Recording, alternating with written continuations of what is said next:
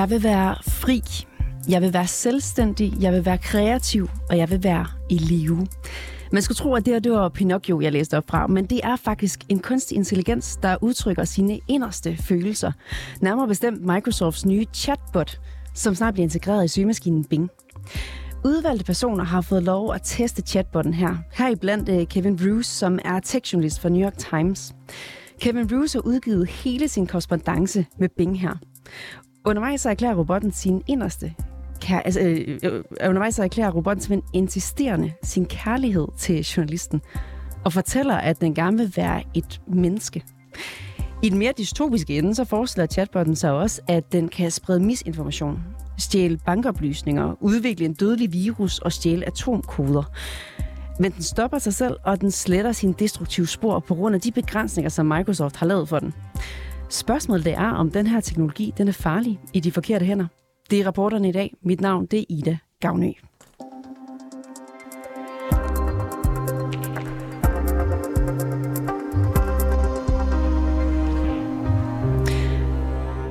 Hej Anders Kjærulf. Hallo. Skal vi være bange for chatrobotterne? Vi skal ikke være bange for chatrobotter, fordi det er teknologi, men vi skal være bange for de mennesker, der bruger teknologien. Det er sådan set det centrale i det. Jeg tror, at i den her sammenhæng, så er det jo meget interessant at se, hvordan vi ligesom gør dem til sådan nogle sjæle, eller giver dem liv og besjæler de her maskiner, men det er altså bare maskiner, og dem skal vi ikke være bange for. Anders Hjalp, du er jo journalist, og så er du selvudnævnt tech-kritiker, og øh, Microsofts chatbot her, den har jo over for New York Times-journalisten ytret øh, ønsker om at stjæle atomkoder og opfordre til mor. Og noget, den så stopper sig selv i, fordi den har en række begrænsninger. Men altså, kan det blive farligt, hvis der kommer en version uden begrænsninger? Altså, det er allerede farligt, det der internet, ikke? Fordi der eksisterer allerede hacker og ondsindede personer, som opfører sig ligesom den her chatbot, og som ved hjælp af blandt andet kunstig intelligens også forsøger at gøre nogle af de her ting, som den her chatbot potentielt kunne gøre. Så, så det er allerede i gang, kan man sige, derude. Det, det har fundet sted de sidste mange år, og det har vi så haft måde at holde styr på, og det vil vi så håbe, at vi også holder styr på det her kræg, øh, når den bliver sluppet løs sådan for alvor. Den er jo ikke sluppet løs, så skal vi jo huske, den er jo hele tiden under en form for kontrol.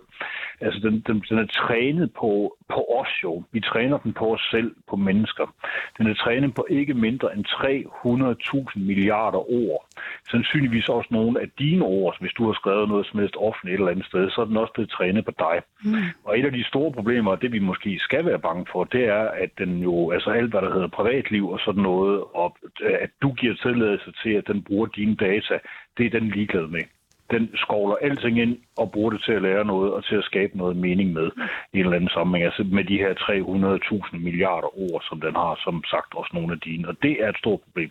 Det er jo sjovt, du siger det her med privatliv og så videre, fordi robotten siger jo selv i den her samtale med tekstjournalisten fra New York Times, at den... Øh, at de mennesker, der har testet den, de her mennesker fra, fra, fra Microsoft, fra Bing-teamet, som har testet den, at de vil ikke give den deres fulde navne osv., fordi de er bange for dens øh, potentiale, hvad den, hvad den kan komme til at, at gøre med den information. Så den ved godt, chatbotten, altså, at den har fået falske navne fra de mennesker, der sidder og udvikler den, og de har prøvet at, at gennemteste den.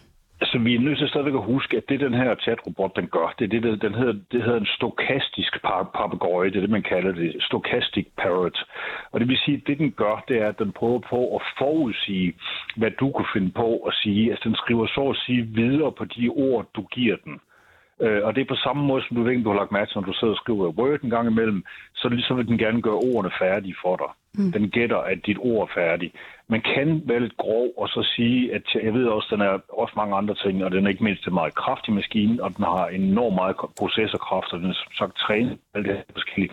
Men dybest set foretager den sig ikke andet, end at den prøver at gætte, hvad du godt kunne tænke dig, den skulle sige. Mm. Og, og, det, øh, og det er den god til. Den er sådan, ligesom sådan en, øh, en eftersnakkende ven kan man sige, som så tilfældigvis også kan søge på, på internettet og, og have en masse informationer stående i sig, som den er god til at tage fat i øh, på, på mikrosekunder, ikke? og som den så kan kombinere på nye måder.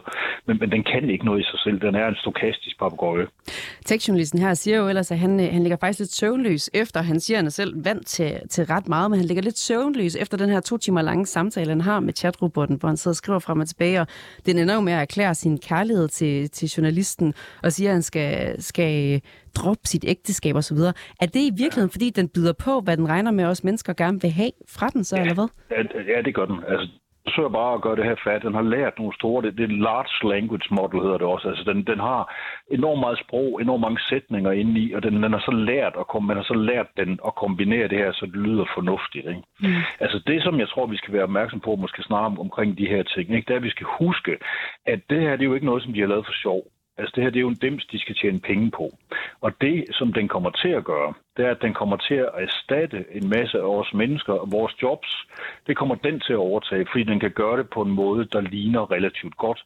Og det er jo mange af de ting, der er lidt sjove, den kommer til at overtage. Altså det, det vi ser med kunstig intelligens i dag, det er, at den laver illustrationer, billeder, fotos, alt muligt andet forskelligt smart, som vi måske også synes er meget sjovt at lave, eller den kan skrive tekster. Ikke? Mm. Og de ting, der kommer den ind, og der kommer den til at gøre rigtig mange ting, og den kommer til at gøre en hel del mennesker arbejdsløse, vil jeg tro, at for at den kan spare nogle penge for nogle arbejdsgiver, og så kan Microsoft begynde at tage penge for at køre den her maskine derudefra. Ikke?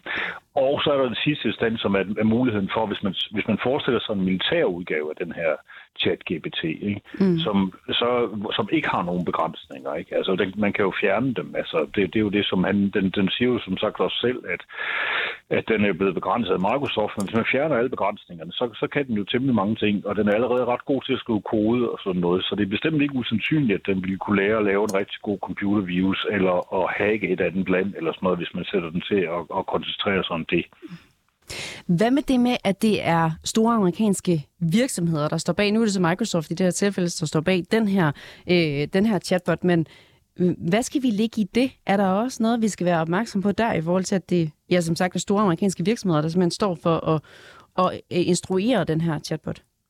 Altså, det er jo, altså, for det første er det jo, skal vi være opmærksom på, at det er de samme tech-giganter, som altid har været i gang. Ikke? Altså, chat, ChatGPT kommer ud af det, der hedder OpenAI, som blandt andet er Elon Musk øh, og et par stykker andre, nogle tunge amerikanske venturekapitalister, som har lavet det her til at begynde med som noget open source, og nu er det så blevet til noget andet. Øh, men det, der er spændende ved det her, det er, at for at du kan lave sådan en talerobot, og den kan være så overbevisende, så selv en tekstjournalist for New York Times sidder og flipper ud over den og tænker, at den er den nok klog og sådan noget, og det er den altså ikke. Det er stadigvæk en maskine, det er et stykke teknologi. Mm. Øh, så når man kan gøre det, så er det jo fordi, man træner den. Og det vil sige, at for det første træner man på alle de her ord, men dernæst så er man nødt til at involvere en frygtelig masse mennesker i det, som fortæller dem, at der er nogle ting, du ikke skal. Det kan ikke nytte noget, at den her øh, chat-GPT pludselig begynder at skrive børneporno, eller den begynder at, at, at skrive nynazistiske manifester, eller et eller andet andet. Fordi det har Microsoft faktisk nogle erfaringer med før i tiden. Altså, de havde en, en chat-robot, der kørte på Twitter, der hed Tai, øh, for nogle år tilbage, øh, den var sluppet helt fri, og den havde ikke nogen rigtig nogen begrænsninger. Der tænkte den kan bare lære noget af de folk, den snakker med. Men den kom meget hurtigt til et dårligt selskab, om man så må sige, med folk, der synes det var enormt morsomt at fylde den med alle mulige absurde og uhyggelige ting. Så der gik tre-fire dage, så var det en stærkt radikaliseret, øh, hardcore, øh, racist, øh, nazist øh, bot, de havde kørende ude på internettet. De var simpelthen nødt til at tage den ned igen og sige undskyld rigtig mange gange. Så det kan man ikke, så man er nødt til at styre dem moralsk. Altså sige, der er nogle ting, de ikke kan. Mm. Så betyder... Og det gør man, og det gør, det gør man så blandt andet ved at sende, øh, ved at sende, øh, sende folk, typisk fra udviklingslande, øh, tredjeverdenslande, blandt andet Kenya har været hyret til at ligesom træne den her robot øh, Øh, mod slemme ord. Altså siger, at der er nogle ord her, eller nogle sætninger, eller nogle billeder, du ikke må reagere på. Og så fjerner vi dem. Det, der er risikoen ved det, man kan sige, det er klart, at den skal som sagt ikke begynde at skrive hverken børneporno eller nynazistiske manifester, men balladen ved det her er også, at, at det her det foregår jo i et amerikansk miljø, og det vil sige, at de har muligvis også en anden moral, end vi har. Eksempel vil være, for eksempel, hvis du tager Peter Øvis historien fra Facebook, han forsøgte at få lov til at trykke forsiden på sin bog, der hed Hippie, hvor der var øh, to kvinder med nøgne bryster på. Øh, det kunne han simpelthen ikke få lov til, uanset hvad han gjorde. Og det var fordi, der sad noget machine learning inde i Facebook, der kigger på det der og siger, at der er nøgne bryster. Det vil vi ikke have øh, fordi det er mod vores moralkodex. Herhjemme i Danmark synes vi, det er helt okay. Øh, det er en fornuftig illustration, og vi kan ikke forstå, hvorfor man ikke kan få lov til det. Øh, men det er en situation, vi også meget hurtigt ved at tro kunne komme i med ChatGPT, at der er ting, den ikke vil, eller ting, den gerne vil, som, som, som kommer til at kollidere med vores moralsæt, for eksempel i forhold til det amerikanske. Så siger man skal lige have det her i mente med, at hele verdens chatbots simpelthen kommer til at have et moralsk kompas, som er indstillet af store amerikanske virksomheder? Ja, simpelthen. Det er meget vigtigt. Vi snakkede lige før om de her begrænsninger, som Microsoft har lagt ned over den, for at den ikke spinder ud af kontrol og, og, og laver nye nazistiske manifester, skriver børneporno osv. Men kan Microsoft selv udnytte den her teknologi uden begrænsningerne? Ja, det vil jeg da tro. Altså, jeg, ved ikke, jeg, ved ikke, jeg er ikke helt klar over, hvordan deres licens er, hvad de har købt til den, altså hvor meget de har fået købt ind i de her ting. Mm. Men, men altså, de kan jo så internt sætte den til at kode, og så længe det foregår i et lukket miljø, kan man sige, inden for deres eget system, øh, så er der heller ikke nogen risiko ved det, kan man sige. Det er jo først i det øjeblik, hvor, hvor man, hvis man forestiller sig, at det her, øh, at hele chat-GPT's fulde kapacitet og alle de her maskiner, der står bag det, fordi det er jo en frygtelig masse computer, der står og kører og i øvrigt brænder varme og elektricitet af som, som vanvittige, de står og kører et eller andet sted i en serverhal. Det er jo ikke noget, der sådan, det er ikke nogen ånd i en flaske. Det er, det er en konkret en masse maskiner oven på hinanden og en frygtelig masse internetforbindelser. Hvis alt den der power, den kom i hænderne på nogle øh, hacker fra Østeuropa eller Sovjetunionen eller sådan noget, mm. så eller Rusland, så kan man lave, så, så kunne man sagtens forestille sig, at de ville kunne lave utrolig mange ulykker med det. I sin, øh, I sin nuværende version, der er det jo som sagt kun en sprogrobot, og den kan læse, og den kan skrive tekster, og den kan svare på spørgsmål. Øh, ret kompliceret, ret godt, men det, det er sådan det, den kan. Men hvor langt er vi fra, at robotter med kunstig intelligens, som Microsoft selv kan handle. Altså for eksempel, hvis du beder den om at sende e-mails ud for at fiske kontooplysninger fra ældre mennesker, for eksempel, og fortsætte den til den får kontooplysningerne. Er, er vi langt fra, at de kan det, for eksempel? Nej, det kunne den sagtens, hvis, hvis den fik lov, hvis der, ikke, hvis der ikke var nogen, der stoppede det der, fordi det er forvejen allerede automatiseret ret stor stil. Mm. Altså mange af de mails, vi får, af de der phishing-mails, som, som prøver på at gå ud, det, det er jo hacker, der sidder og har program kørende, som, som scanner internettet efter, øh, efter e-mailadresser. Så kan de, så, så finder de nogle dumps, som det hedder, altså folk, der har lagt øh, grupper af e-mails ud.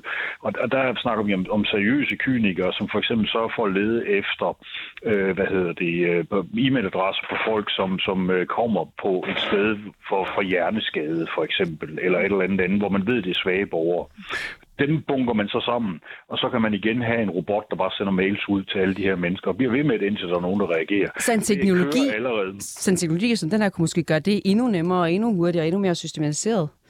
Ja, efter al sandsynlighed ja. Altså, så det bliver et, et frygteligt arbejde med at holde styr på krævet, altså sådan ikke, øh, altså, at, at finde ud af alle de uh, risici, fordi der også, jeg ved, der lige nu er der et, uh, der er en hel bevægelse af folk, der ligesom forsøger at, at, at, at køre udenom ChatGPT.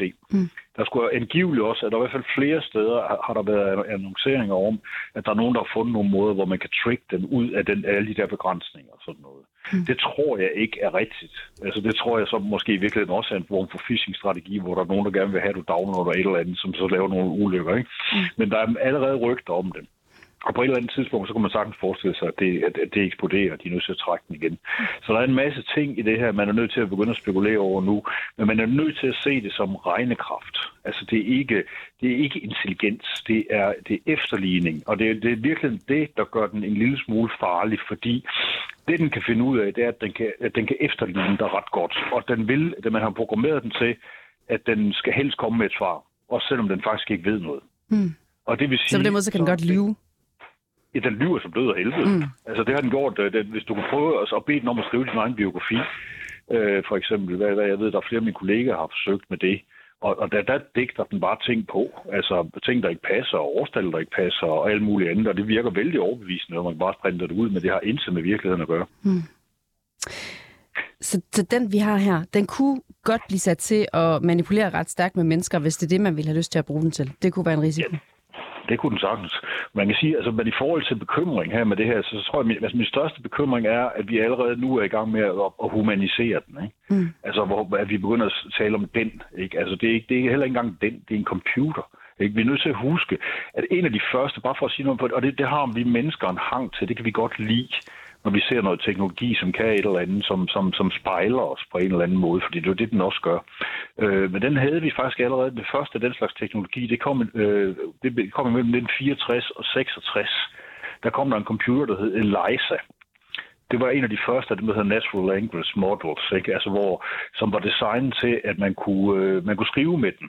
Mm. Og så øh, svarede den et eller andet, hvor den bare tog udgangspunkt i de navneord, du ligesom selv havde prøvet ind i ting, og så formulerer den det om til et spørgsmål. Altså det kunne være sådan noget med, at man siger, øh, hej, jeg hedder sådan og sådan og sådan, Øh, jeg, så, og så skulle man stille et spørgsmål, sådan noget med, at jeg er ked af, at min kæreste er gået. Ikke? Jo. så kan den finde ud af sådan nogle svar, der hedder sådan noget med, ja, det, det, det, det kan jeg godt forstå. Prøv at fortælle, hvad du føler. Og så bliver den bare ved med de der ting, og jeg kan se, at nogle af de teknologier, når man læser den der lange chat, som han har udgivet, så er det faktisk nogle af de samme øh, spørgemåder, du lægger mærke til, så slutter den altid af med et spørgsmål, mm. hver eneste gang, den har gang i noget. For, fordi så kan den få flere navnord øh, suget til sig, og så har den mere at bygge på. Men altså, jeg jo lige her til sidst, jeg skal lige høre dig nu, vi har jo en avanceret teknologi, altså at gøre med en avanceret teknologi her. Trods alt, er du, øh, er du bekymret? Jeg er jo altid bekymret over alt muligt, det ved du permanent. Men hvad hedder det, det her?